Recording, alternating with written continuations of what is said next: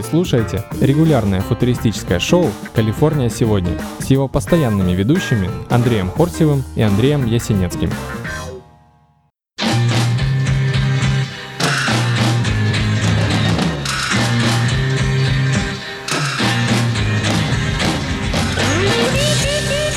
Привет, в эфире Калифорния Today из Калифорнии с Андреем Ясенецким и Андреем Хорсевым. Мы сегодня находимся в отеле Хаят Сан-Франциско. Нас вот приютили, мы долго искали ракурс, наконец-то его нашли. И можем обсудить главное событие этой недели, э, конференцию F8 или F8, которую ежегодно проводит Facebook по завету Стива Джобса, да? Как, как Apple проводит ежегодные конференции, потом к ним присоединился Google с ежегодными конференциями. Сейчас э, Facebook. Это три основные сейчас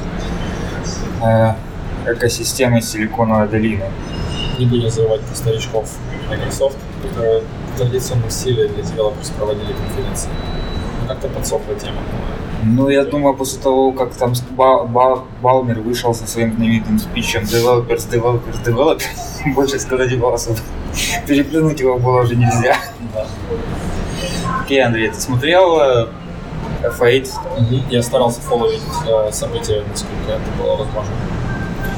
Э, Достаточно интересный, яркий ивент получился. Конечно, Facebook э, чисто визуально меня очень сильно впечатлили все эти огромные панели, э, качество картинки на них и масштаб мероприятия был очень крутой.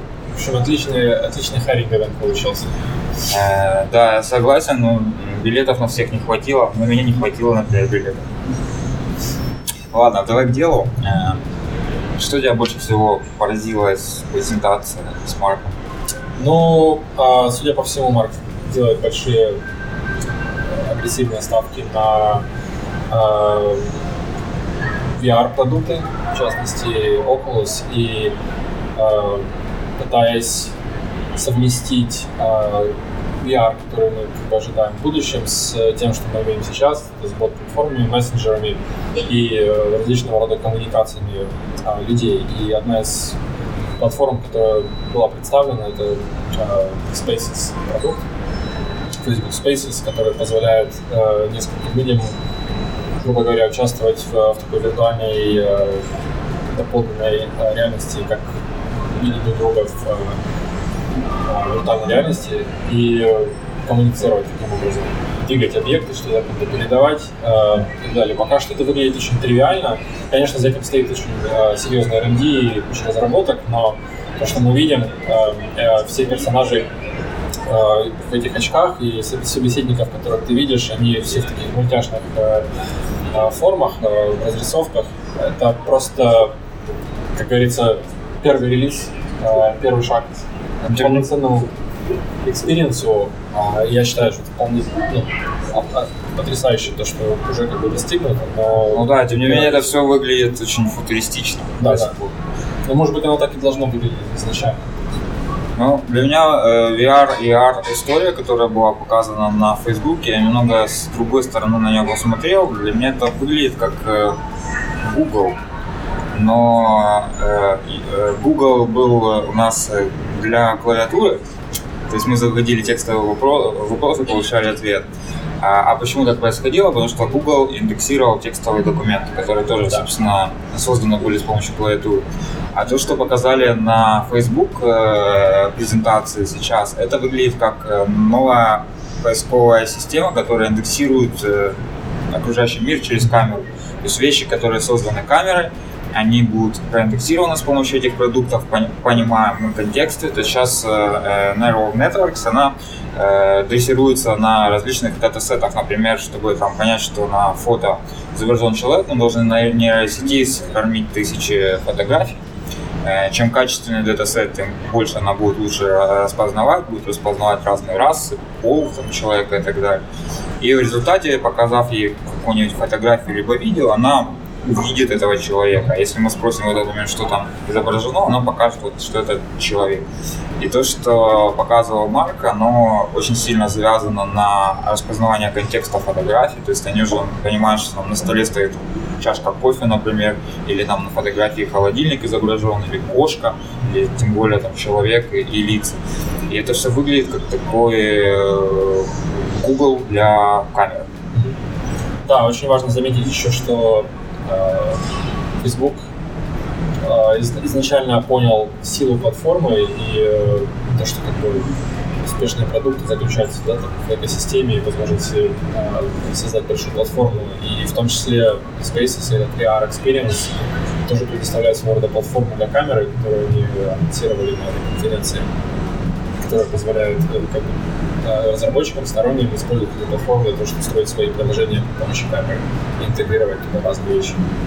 Но опять же, ты говоришь про распознавание образов, э, распознавание чашки и прочее, это более-менее тривиальные вещи, но а если ты, скажем, сделаешь что-то более сложный объект, например, там чашки совмещенные одна за другой, скорее всего, платформа распознает все равно это одна чашка, допустим.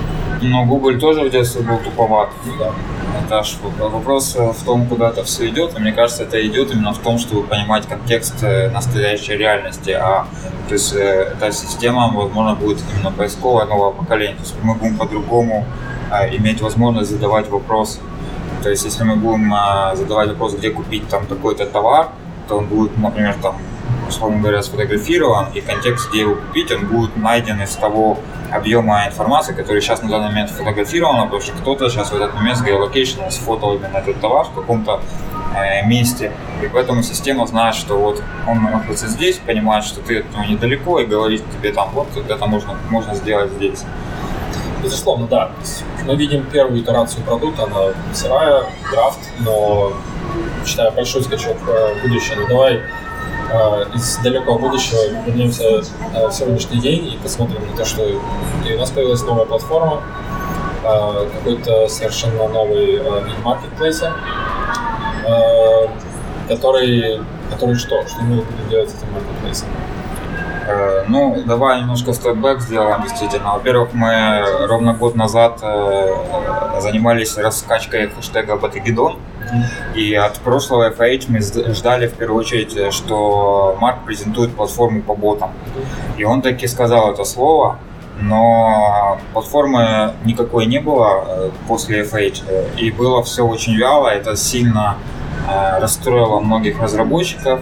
Э, не было понимания, не было хорошего вижена, что, что стоит делать. И поэтому не было после прошлого FA такого резкого формирования экосистемы, чтобы там создан был маркет какой-то для ботов, например, как э, App Store или Google Play.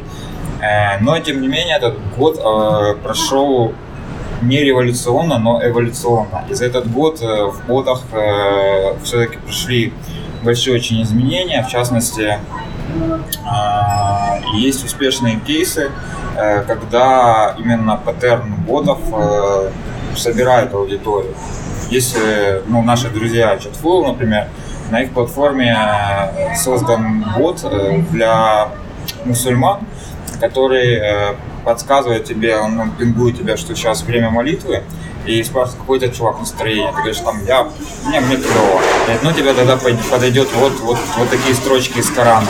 Или он говорит там, о, нет, мне сегодня грустно, говорит, вот, вот эти строчки. И там какие-то сотни, сотни тысяч инсталлов у ребят э, пошли на ровном месте. Это первая как бы вещь, которая э, показывает, что все-таки такой паттерн, он Э, удобен для пользователя и может таким образом получать и обработать информацию.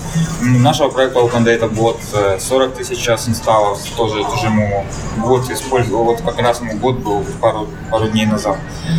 И есть э, еще, еще одна важная вещь, что в отличие от других экосистем, э, как у Skype есть боты, да, не знаю, у Viber есть боты, у Telegram есть боты, и э, в отличие от них, у Фейсбука есть уже сформированные аудитории на страницах. Дело в том, что боты э, в Фейсбуке запускаются не с нуля, а привязаны к какой-то странице. И все люди, которые залайкали эту страницу, они являются фактически аудиторией этого бота, которым надо только ее активировать.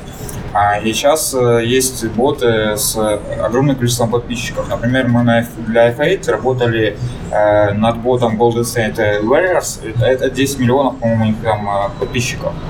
Э, и, естественно, с такой аудиторией это сразу врывается, взрывается, и ты сразу получаешь к этому доступ к своей аудитории с помощью пушей и тому подобных технологий. И тебе не надо заново это все делать. Поэтому экосистема все-таки получилась сформирована. Сейчас э, в плане ботов э, сделаны Фейсбуком правильные шаги смене фокуса от e-commerce на такой entertainment контекст в первую, очередь. Э, и я думаю, что сейчас э, на второй год, как сказать, Батагедона все, все уже будет идти быстрее и интереснее. Ну окей, давай вспомним тоже, у Facebook это была не первая платформа, а была гейм-платформа, которая существовала какое-то время довольно очень успешно. А, давай вспомним опыт Зинги. Что, по-твоему, в опытинге научил Facebook, как они пытаются переитерировать свой продукт заново на основном опытном построить платформу и, соответственно, поднять уровень доверия от экосистемы, да, там, давай, давай вообще проговорим, что Zynga была. Zynga была такая ситуация, это была компания, которая занималась играми на платформе Facebook, Apps, Apps Facebook.com, называлась примерно так.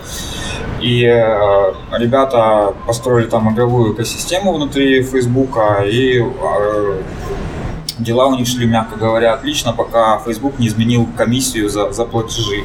И получилось, что э, Zynga оказалась там на пределе маржинальности, и фактически они полностью разрушили э, э, бизнес Зинги. И, соответственно, они разрушили бизнес всех, кто был под Зинго. Зинга тогда была самая крутая в этой экосистеме.